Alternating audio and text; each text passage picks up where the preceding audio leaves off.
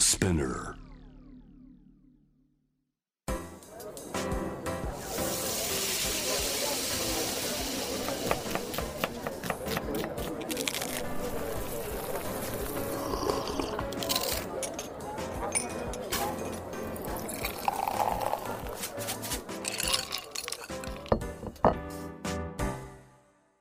アジナ副音声Voice of Food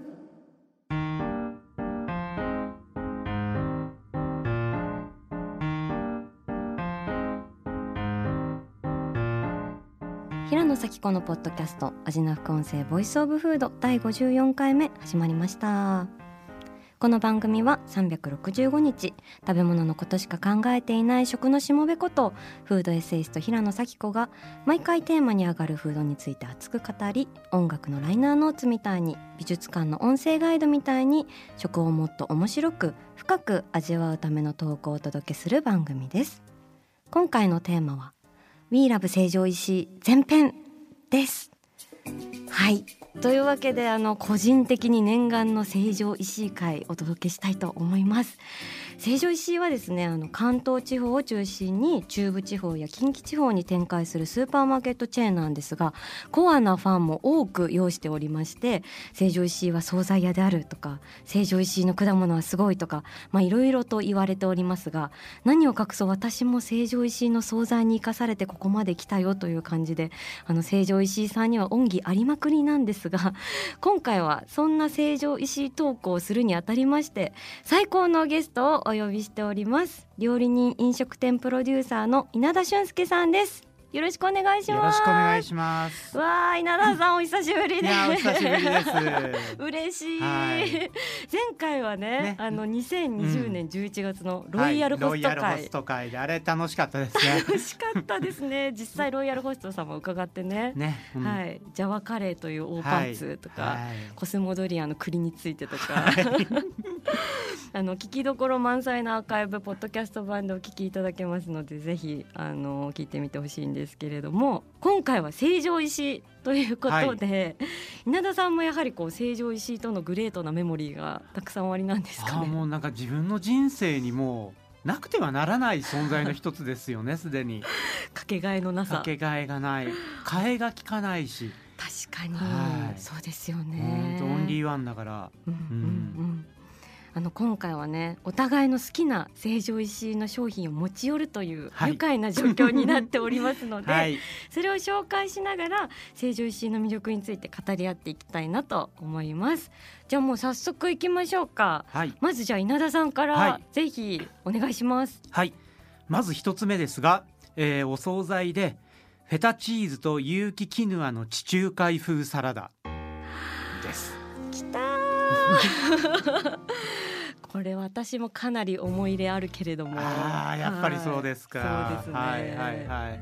まあ一言で言うとこれも完全にレストランの味いわゆるこうビストロの前菜でポッとこう出てきてもあ気が利いてるねこのレストランはってなるようなものが疲れ果てた仕事帰りの夜遅くにポッと寄るだけで変えてしまうという特にコロナ禍ではね、なかなかレストラン行けなかったからそうですよね。ね、なんかそこの鬱憤溜まってたところに、うん。でも成城石井って組み合わせるとなんか普通にちゃんとレストランのディナーが楽しめるなみたいなそういう時の心強い一品でしたね。わかる。もうあの8時以降のねうん東京の暗さ、はい。切なさ、はい。それを埋めてくれた成城石井っていうやつですよね。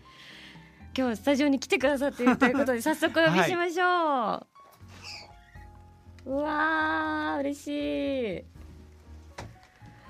出ました。はい。フェタチーズとキヌアの。一見ね結構地味といえば地味なんだけどいろいろ賑やかな味が混ざってて。まさに。あおい。しい味の要素多い。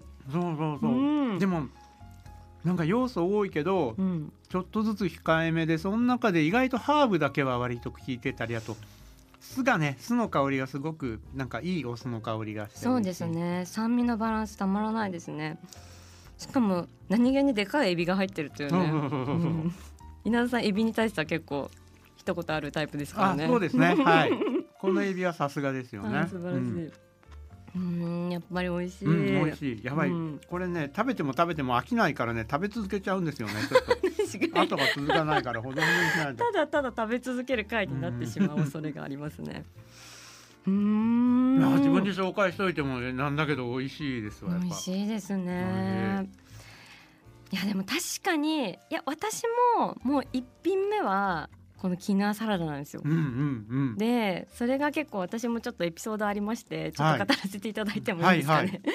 あのやっぱりねその新入社員時代ですね私これ出会ったのは、うんうん。もうそれこそ本当仕事に忙殺されていて、はいはい。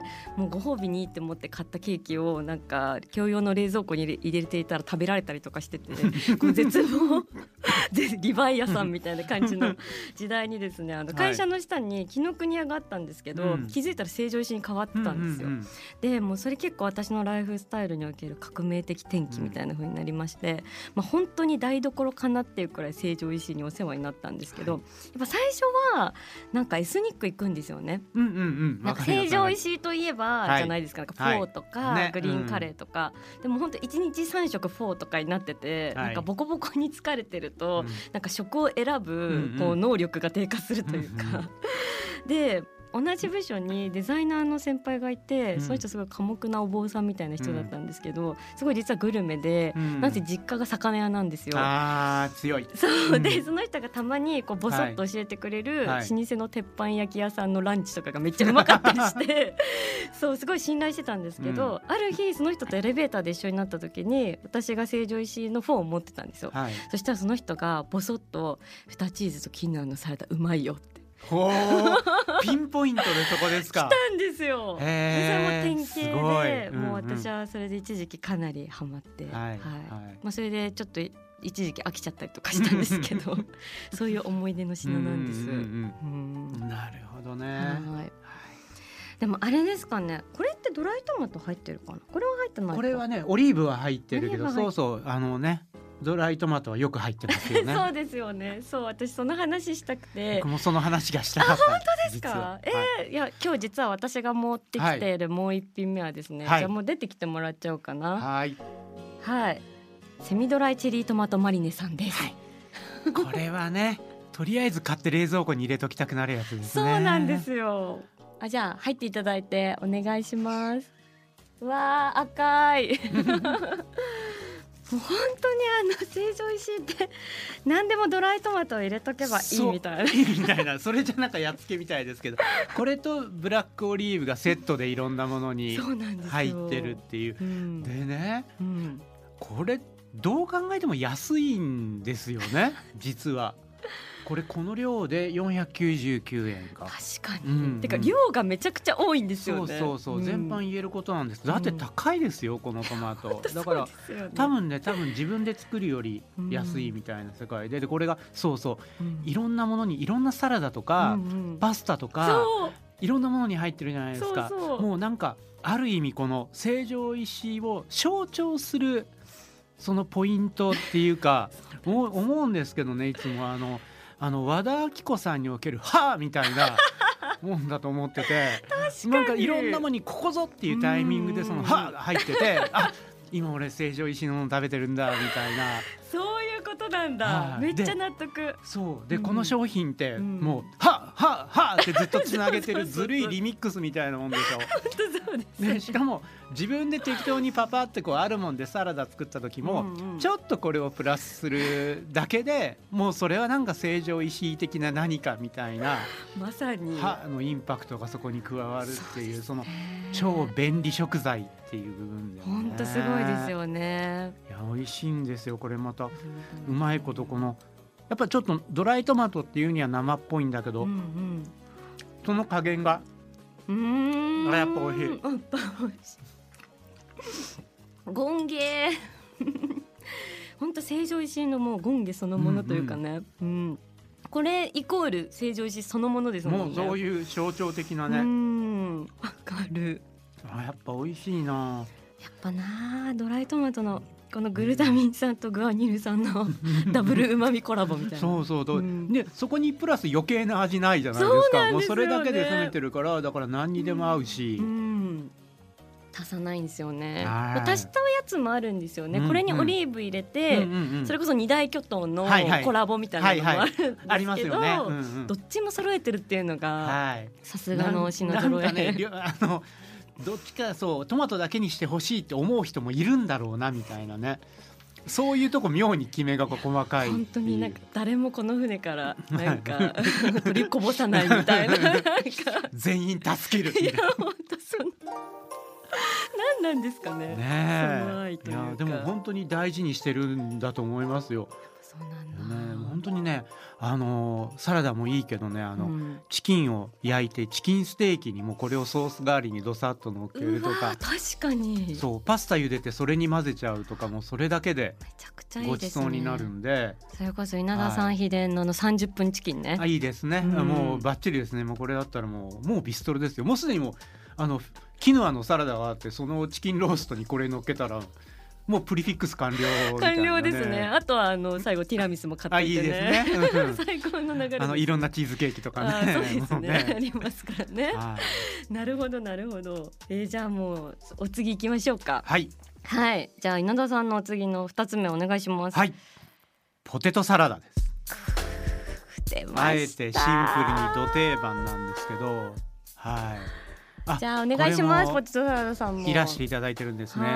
ああお懐かしや。おーありがたい、うんうん。なんか小鉢に入って。うんあまた、えー小鉢に入るとまた風景がいい風ですね。景ねいそいうですね。そうこのなぜ？ポテトサラダ語るにあたってちょっとその前段の話があって、お願いします。世の中にはのポテトサラダにはうん。大まかに2種類の味があると思ってるんですね。なるほど。ええでその2種類の味は何かっていうと作ったポテサラ味とうん。買ったポテサラ味っていう はい。これも明確に違うんですよ。はい。要するに買ったポテサラ味っていうのは、うんうん。まあよくお惣菜屋さんでポテサラって売ってるやつもそうだしあとなんだろうコンビニのサンドイッチの間に挟まってるポテサラとかはい。お弁当にちょこっとついてるポテサラあと居酒屋とかでポテサラ頼むと、えーその買ったポテサラ味要するに業務用のね、うん。なのか手作りがどっちが来るのかめちゃくちゃドキドキするっていう、うん、ポテサラチャレンジみたいな状態になるみたいな、ねリトマス紙的なね。で、はいそれとそういうのとその普通に作ったポテサラって見かけは全然同じようなもんなんだけど、うんうん。味は実は全然別物で、うん。これねまあどっちがいいとか悪い上とか下とかじゃなくて好みの世界もあるとは思うんですけど、はい。ただ一つ作ったポテサラ味と売ってるポテサラ味は違うと。はい。でその前提に立った時に、うん。ポテサラ作るのってシンプルな料理で誰でも作れる方知ってるけど意外と面倒くさいでしょ、うんうん。芋茹でたりなんだりみまたいなさにですよ。大ね。変ですよ大変なんですよ。だから、はまあ作らないわけですよい今の人は本当に。うんうん。でそうなると結局みんな最終的にこう買ったポテサラ味のポテサラしか知らないという、ねこれは両方があるからいいのであって、はい。片っぽに偏るのはあまりよろしくないというところで前置きがめちゃくちゃ長かったですけどいやめちゃくちゃわかります、はい、成城石井のポテサラは、うん。売ってるポテサラのくせに味が完全に作ったポテサラの味であるっていう。ね。これが いただきます。いただきましょう。作ったらこうなりますもんなんで。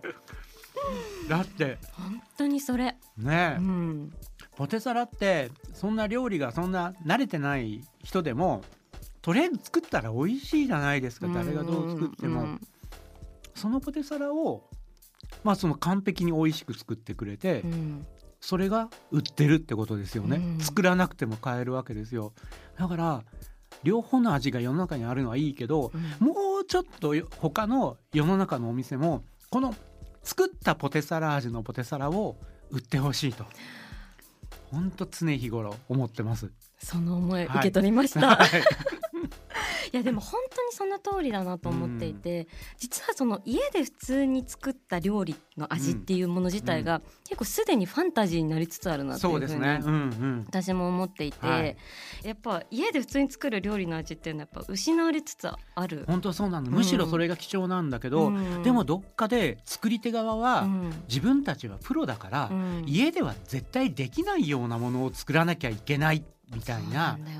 多分そういう使命感に駆られててそれって多分昭和の時代はそれでよかったと思うんですよ。デフォルトが家でお母さんやおばあちゃんが作る料理であって外で食べるものは玉のごちそうだしみたいな時代ってなんかちょっと止まっちゃってるような気がして本当に欲しいのは今家で普通に作ったようなものが手間なく普通に買えるしかもそれがあの失敗なく、ちゃんとしたバランスで整えられているっていうことだと思うんですけど、実はニーズが逆転しているというこの今の時代は,、はい確かに。それでいうと実は最初にご紹介したこのキナのサラダもそうだし、うん、このトマトマリネもそうだけど、うん、言ったら、普通に作ったらこういう味になるものなんですよ、はい、その売ってるポテサラとかは、うん、あれ再現しろって言われてもできないですもん。そうです、ね、どうやって再現したらいいか、うん、テクノロジーがねすごいですもんね、そうそうそう、だから多分そのいろんなシェフも分かんない。でもシェフだったらこのキノアのサラダは再現できるし、うんうん、もう誰でもこのポテサラに近いものは多分再現できるんですよね、うんうんうん、そういうものこそが求められてるんじゃないかなと思うことしきりでありまして。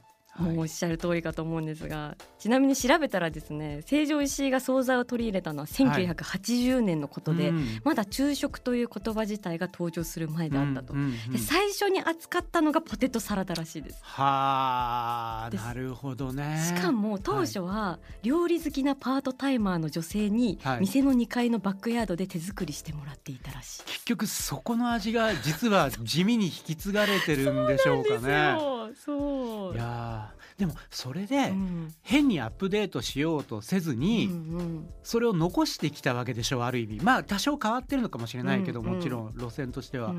やっぱねそこのなんか選球眼というかこうセレクトショップとしてのなんていうのかなその商品を選ぶ目みたいなものがやっぱこんなところにも生きてるのかなみたいな。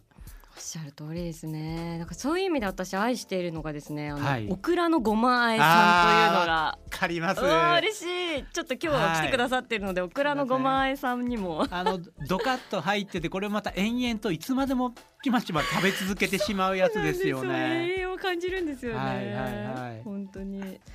あそうそううわこんにちは。嬉しいですね。この単色のね美しさ。はい潔いですよね。潔い。はい、いただきます。ワンパックにどっさり入ってるっていう。ですよね。意外とその成城石井で惣菜とかを、うんうん、まあ買われない人は意外と何度先入観で、成城石井って高級スーパーだから値段が高いって思われてる方、うん、絶対結構いらっしゃると思うんですけど、実はそのね、さっきのトマトもそうだけど、うん、グラムあたりで計算したら実は全然その普通のお惣菜さんより安かったりするものいっぱいありますよね。本当そうなんです、ね、これまさにそうだけど。はい、ああこれだ。いますうん。普通にうまい。これですよ。こうこういうものを食べ続けたいわけで。本当ですよね。この地味ね。うん、いやこれだから逆に言うとたくさん食べ続けられるわけですよね。本当そうですよね。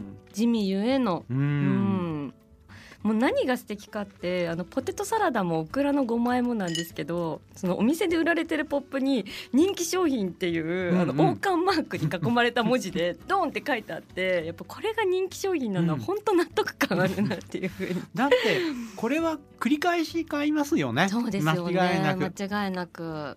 しかもこれは私思ったんですけど RF1 にはできないですよね。あ確かに RF1 ってあのデパ地下のね、サラダ惣菜の王みたいな感じで、私は RF1 も好きっていうかこうなんか見ちゃうんですけど、あの RF1 の盛り方とかすごくないですか？あれは芸術でありテクノロジーであり。すごいですよね。もうしかも RF1 すごいのは、うん、もう毎年って言っていいぐらいのレベルで進化してる感じがあるんですよ。止まらないんですよね。はい、トレンドをもう背負い込みながら、そうそうそうそうそうそう、まだやるの？みたいな。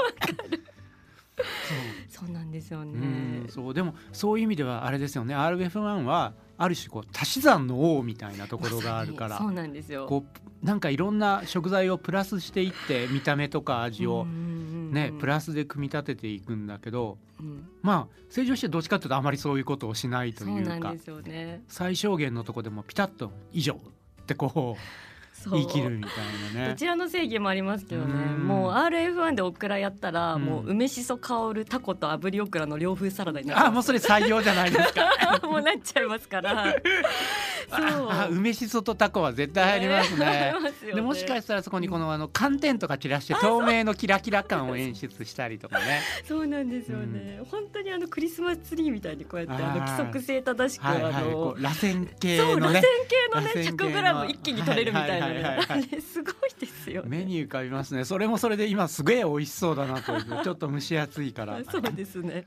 思いましたけど。そう。まあでもやっぱりあそこはなんかある種外の味というかね。そうですね。うんうんうんそういうものがあるかなと思うのと、あとやっぱりねこう値段もうん。あ 100g でこんだけいっちゃうんだみたいな感じとかはある中で、うんその成城石井さんのその値段感覚みたいなのははい。まさにおっしゃる通りで、はい。私これもあの創業者の石井さんの話をですね、はい。ちょっと読んだんですけれどもね、はい。その成城石井はその高級イコール値段ではないっていうふうに言ってるらしくて、はい。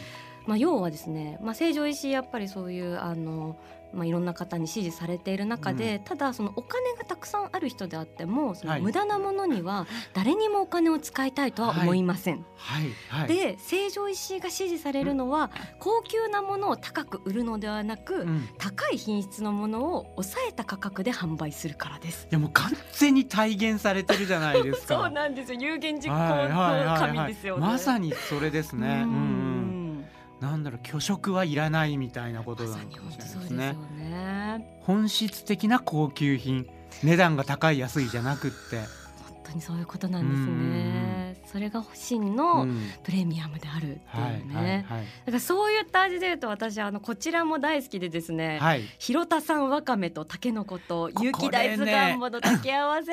これねさっきから僕なんか無理やり合わせてるように聞こえるかもしれませんけど、はいはいこれも僕の中の大定番です実は お願いします。そんなシンクロすることあります？ねちょっとびっくりしてやばいな。いやーうわ嬉しい。いやこれねオクラもそうですけどもうこれは板前料理ですよそうなんですよね。ねキヌアがシェフの味だとしたらうんこれはもう板長の味でうん。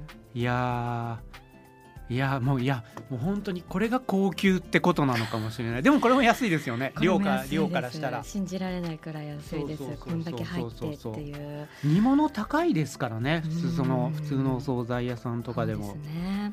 もう4人前っていう感じですよね。そうですね。599う円で。ん。もうね私本当にこの中の特にガンモさんのでしょ？うまさたるやしっとりとした、そうそう。うわーってよ私が染みてね。ガンモってそのガンモを買ってきて煮つけても、うん。そのガンモは割とパサパサしてるから、うんうん。あの気泡の隙間にこう味が染みていくみたいな感じになっちゃってまあそれはそれでありなんだけど、はい。この成城石井の炊き合わせのガンモは本当に板さんがあのすり鉢で豆腐でこうゴリゴリしたみたいな、そういうガンモが。ガンモじゃなくてもこれガンモっていう名前なんでしたっけ？もう肥料図って言いたいんですよね。うん確かにヒリューズって言ってもいいかも、ううん。んうん、あでもつつましやかにガンモって控えめに書いてる。声目はい。ねちょっとねもう久々。ああもう出汁の香りが。ーいやー嬉しい。なんか最近これちょっと置いてなかったことが2回ぐらいあってもしかして消えたんだったらどうしようと思ってめちゃくちゃ、これこれ豆腐の豆腐の味がする。ね豆の味としっとり。削り節がまたね。うん。うんでねこのなんか脇役みたいに何気に入ってるわかめが異常に品質がいいそうなんですよ。あの生わかめの肉厚の。足腰強いんですよね、このわかめが。あーやっぱこれは定番だ。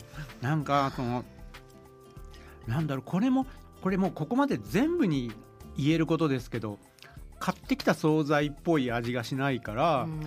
これが食卓に普通にポンと並んでたら馴染むじゃないですか。だから例えば今日はお味噌汁で作ってサバの塩焼きだけ焼いてご飯だけ炊こうそこまで頑張ろうみたいに思った時に、そこにプラスこれがあったら、うん。もう板前ご飯ですよそうね。ですよね。しかも何の違和感もなくそこ。そうそう。いつものお味噌汁とご飯の横にこれあってうも、ん単に上質なだけであってこううん。浮かない違和感がない。うん。しかも気の利いた最高のバイプレイヤー。本当ですこれは。うんあ。りがとうって思っちゃうね。で私本当にね炊き合わせというものがマジで大好きで,、はい。でやっぱりこうごったにではなく炊き合わせ、うんつまりその具材をそれぞれに調理しうん。て最後に集合させるっていうこう、うん。それぞれが研鑽を積んで高みで会おうぜみたいな、うんもう私はそういうもう和食でも炊き合わせ食うとぶち上がるタイプなんですけど、はい。でも結構フード総選挙みたいなものがあったら、はいはい。多分炊き合わせ結構圧倒的圏外なんじゃないかっていうそうでしょうね。そうちょっと悲しきじみさみたいなものもあるし、はい。はい私も実際インスタとかで炊き合わせとかあげたりしても、うん。全然いいねつかなくて、うんうん。隣のパフェとかすごいいいね数だったりするんですけど、うんうん。でも私あの炊き合わせって和食界のパフェだと思ってるんですよ。なるほど。はい。なるほど。もうパフェすごい納得。いやそれぞれ素晴らしい仕事をした上でうんアイスクリームとか果実のコンポートとかはそういうものを一つの器に持っていただくっていはい。うはい。ものなので、はい。だからパフェ好きな方全員炊き合わせにドハマりするポテンシャルあるんじゃないかなと。ああすごい納得しました。はいでも多分多くの方が、うん。いわゆるごったにと炊き合わせの区別あんまりついてない方が多くて。まあねあの説明しておくとこう炊き合わせはあくまで具材をそれぞれで違う味付けで炊いて、うん。そして最後にこううん。一つに盛るわけで、うん。まさにパフェですよね。うんうんあーそういう意味では、うん。その炊き合わせ入門っていう意味でもうん。一回騙されたと思って成城石井でこれ買っちゃうのは、あこれがそのいわゆるごったにとは違ううん炊き合わせの世界かみたいなことがちょっと腑に落ちるかもしれないですね。そうかもですこれね。ぜひ皆さんにこのね懐石料理のね、うんうんうんこの凄みみたいなものも含めて、そうそうそうまず入り口としての成城石井のなかなか今ね解析とか行く機会もね、ないですからね。ないですからね。うんうんえでも私それで言うとこれもうあの余談なんですけど、はい。あの稲田さんがスープカレーワンモノ説っていうのを唱えてて私かなりそれで、はい。あのシンクロしたって思ってたんですけどあそうなんです。はい。はい。それにちょっと話してほしい。あそうなんですね。なんか、まあ、ある方がこうスープカレーはですね、うん。まあ、具材を例えば野菜は素揚げにして、なんか鶏肉は、まあ、一緒に煮込むこともあるけど、うん。揚げて入れたり焼いたりとかして、いろんなこの別で調理したやつを一つのうん。スープカレーの丼うんうんにうん盛り合わせると。実はこういう料理は意外とないんじゃないかっておっしゃったんですね。まあ、なんでないかと思うと普通カレーはもうごったになわけで全部一緒に入れて、うん。でそのカレーの世界から見てカレーあれあれはスープカレーはかなりこう異質な存在で,、なるほど。で他にも似たような料理がないんはないんじゃないかと言ってたんですけどもでも僕は実は違う持論をそこに持ってまして、はい。あれはワンモノであると。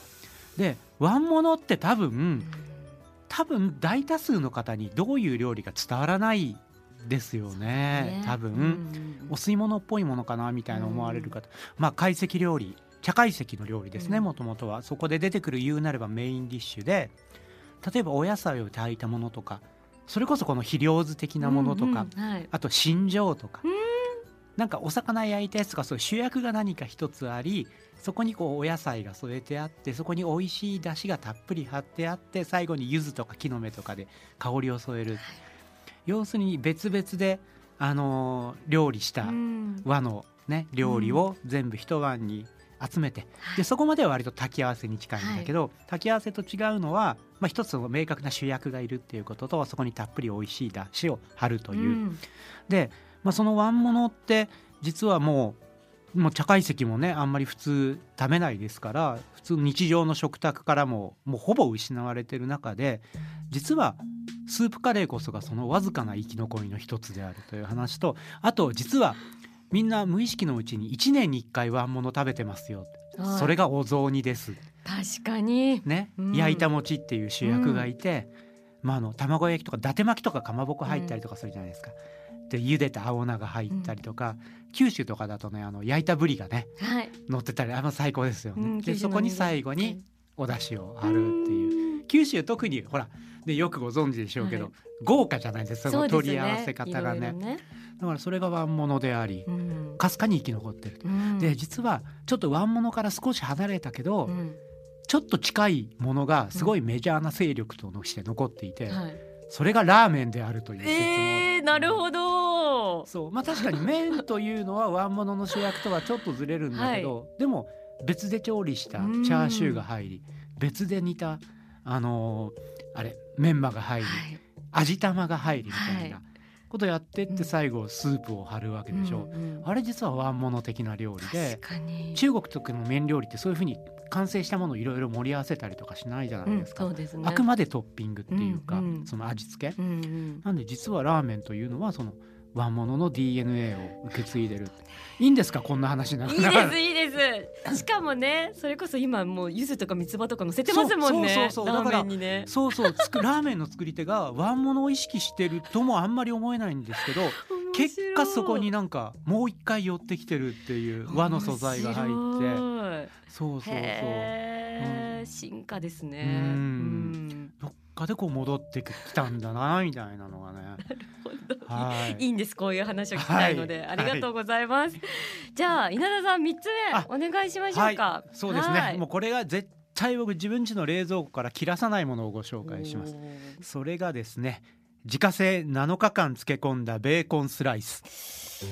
きたーありがとうございます。まあこれねあのブロックイタイプもあるんで、はい。まあ、ブロックで買うこともあるんですが僕はまあ個人的にスライスを使うことが多いのと、うん。あとあのこれねあのカットしてうん。冷凍しときやすいと。確かに。ちょっとペリペリっと剥がして使うみたいなこともできるんでとにかくですねこれはですねもうあのーもう正直これを使っちゃうと普通にスーパーで売ってるベーコンが本当に使えなくなるっていうなかなか魔のうん。魔の商材でもあるんです不可逆性の高いそうです食べ物ですね。知らなかった方が幸せだったかもしれないどんなところが違うんですかね？これもねやっぱりね言ったら引き算の美学なんですよ。うん。あのね肉のとにかく肉の旨味がギュッと凝縮ってパッケージにも書いてるのかなそういうことが、そうですね旨味が凝縮された深い味わい。肉の旨味が肉と油の旨味がギュッと詰まっていて、うん。なおかつ、あのー国産の普通のベーコンって結構そのなんだ甘くしたりコクを加えたりあとね。しっとりと仕上げたり柔らかくするんで、い、ろんな味がするんですけどもうこれはすごいシンプルな塩と肉とあと燻製の味みたいなすごいシンプルなんで、うん。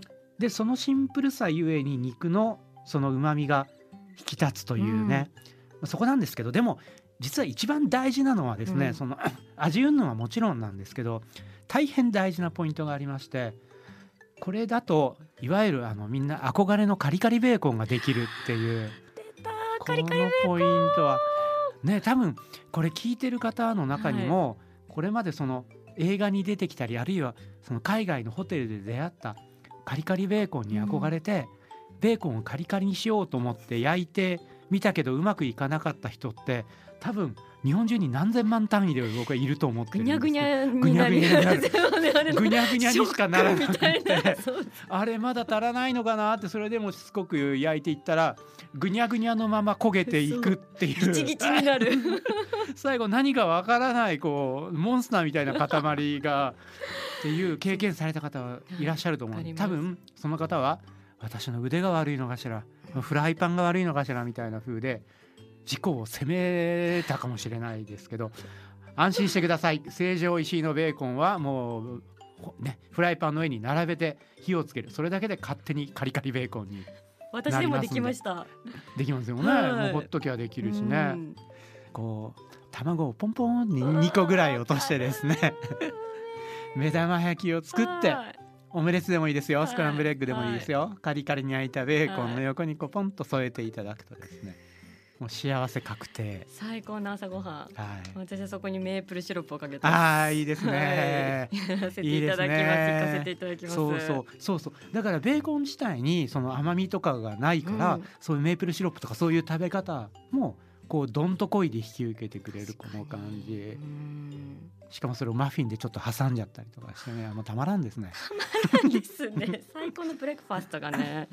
いやでも確かに成城石井のことを塩蔵肉専門店みたいに言う方も実際いますけど、はい、ちょっと歴史調べてみたらですね、はい、やっぱりこうそもそもソーセージを自社製造されているっていうところで、うんうんうん、なんで始めたかっていうと、はい、こう日本でやっぱ一般に流通しているソーセージをですね、創業者の方がこうパッケージの裏を見ますと、原材料にちょっと添加物が多いかなと、うんうん、それでですねなんとわざわざハムソーセージ事業を、あの始めようということで、自分たちで作らねばならないということで、最初成城石井の成城本店の3階の一室に製造室を作りまして、ソーセージ職人を呼んで,、でドイツで修行したソーセージスパイス専門業者から指導を受けて作り始めたということでで子供にも安心かつ、国際的に通用する味わい。いやいやまさにそれで国際的な、国際的な味ですよね。本当そうです。インターナショナルですよね。もうベーコンもそうなんですけど、それ以外のその塩蔵肉製品も全部、なんていうのかな外国の味なんですよね基本的には。だからそ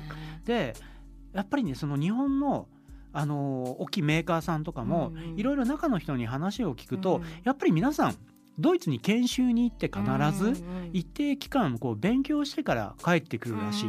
でもでだから彼らが実は本場そのままの作り方を知っているんだけど、でも彼らの使命はまたちょっと別のところにあって、あくまでその日本人に合わせて徹底的にそのヨーロッパの味を作り変えなきゃいけないっていう使命感とともにある。カライズというね、うんうん、そうそうそう。もちろん尊いんですけど、うん、なんか成城石井のこの塩蔵肉製品を見てみると見てるとその思想がゼロだなっていうことを いつも感じる潔い。潔い、うん、でしかもねその自社製造以外の,、うん、あの他のメーカーさんももちろんセレクトして並べてますよね、うん、そこにも一貫してその思想が流れてるんですよ、はい、そこがその作ってもセレクトしても一貫してる。うんいや素晴らしいですよね。確かにね。そのローカライズさせることでまた進化して、うん、そのローカライズとインターナショナル化することの繰り返しがね、うん、食のこう、はいはい、世界的ななんかもう進化みたいなものに不可欠な存在だと思いますけど、うん、逆にしないっていうしない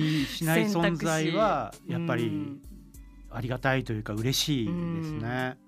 やっぱりねなんか調べてたらその専門店の集合体であれっていうのが思想にあるらしくて、はいはいはい、その肉でも野菜でも果物でも全て一級品を扱う、はい、一番いいものを売れしかもそれを自分でチェックしろ、はい、問屋の言いなりに買うのは言語道断である、はい、はい、かっこいい。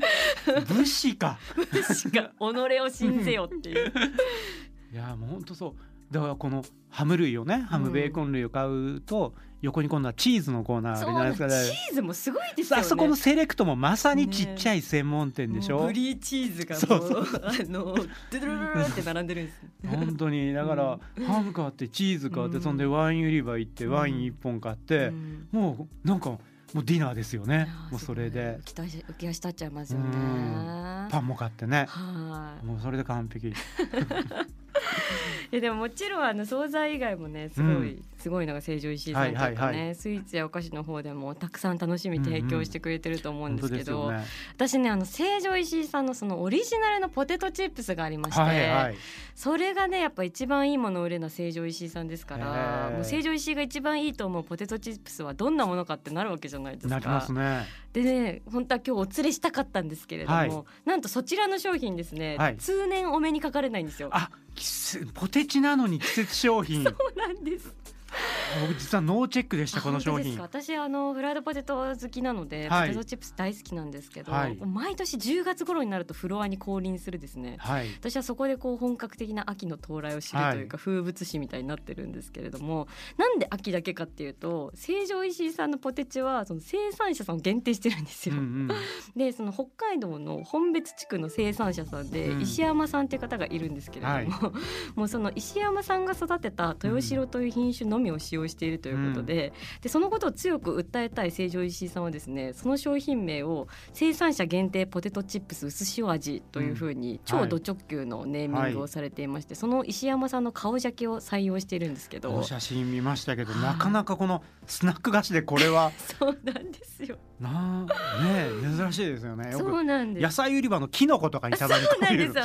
私そう野菜とかねあとラーメンとかでね、はい、その顔ジャケが大好きなんですけど。名店系の。そう、うんうん、あの見ていただきたいんですけど、はい、これ実はですねこの先生者の多分石山さん息子さんだと思うんですけど、はい、これ2017年これあのその後、うん、でこれ最近、はいちょっと成長してません？成長したくましく 一年ごとにたくましくなっていってる。私あの毎年それを見ながら、はい、あ大きくなられてっていうふうに思ってはい。なるほど。なんかもう親戚の甥っ子みたいな。そうなんですそういう風に楽しんでさせていただいて、はい、実際味がですね、はい、美味しくて、うん、あの私本当にいろいろポテトチップス好きであのアミノ酸入りとかのも全然ありなんですけど、うん、成城石井さんのやつは入ってなくて、うん、でなんかねそのまあ硬すぎず薄すぎず香ばしすぎずみたいな感じ。で、何がいいってその芋の味がすごい生きてるんですよね。土の味すら感じるニュアンスがあるっていうか。芋のえぐみみたいなものが残ってるやつね。はいはいはいはい。ブランドポテトチップスでいくと、うん、菊水道さんとかわかりますか、あれ結構有名なんですけど、菊水道さんはその芋の土っぽさとか、油臭さとか一切なくて、わかります。あれ綺麗な感じ、そうなんです、すごい透明感あるんですよ、なんですけど私は別にポテチに透明感求めてないかもなみたいな部分ちょっとあったりして、成城石井さん私かなりドストライクというか。はい、大地をパリパリと。いただいていくっていうスタンスが素晴らしくて、うん、これあのすごい余談なんですけど、はい、ちなみにあの顔鮭の食べ物って、はい、あのいろいろあると思うんですけど、はい、あのなんでカレーの,、あの店主がやってる系のレトルトって、ラーメンとかあるのに顔鮭全然ないんですか、言われてみるとそうですね。私あれ結構謎なんですけど、はい、成城石井さんにもね結構そうブランドもののはい、あのカレーレトルトいっぱい売られてるんですけど、はい、あれなんでみんな顔出さないのだろうって。えっ、ー、とねわずかにあるといえばありますね。そうなんだ。わずかにね、で確かにラーメンとかは顔を出す、イタリアンもちょいちょいあります、ね、ありますよねやっぱよく言われるのは、はい、ラーメンは体育会系でカレーは文化系みたいなことはよく言われるんでなんかそのあたりはね、うん、なんかちょっと関係してきそうな気がしますね。いやちょっとそのあたりあの今度ぜひ教えてください、はい、気になっていたところでした。アジナ副音声ボイスオブフード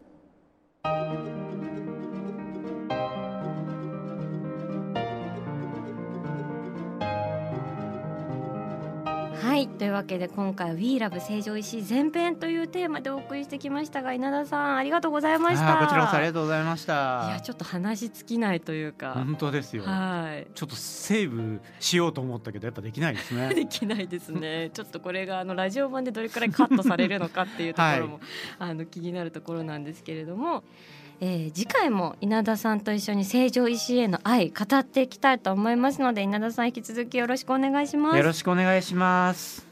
そして番組では引き続き皆さんの好きな食べ物のメッセージを募集しています。メッセージを紹介させていただいた方には番組オリジナルステッカーをプレゼントします。メッセージはアジナ副音声のインスタグラムをチェックして送ってください。皆さんの好きな成城石井フードのお話もお待ちしております。アジナ副音声は毎週月曜日に配信しています。さらに J-WAVE のラジオでもお聞きいただけます。毎週金曜日深夜12時30分から FM81.3JWAVE こちらもぜひチェックしてください。平野咲子が届けるアジナ副音声ボイスオブフード。次回も食べ物への愛を声にしてお届けしていきます。あーお腹すいた。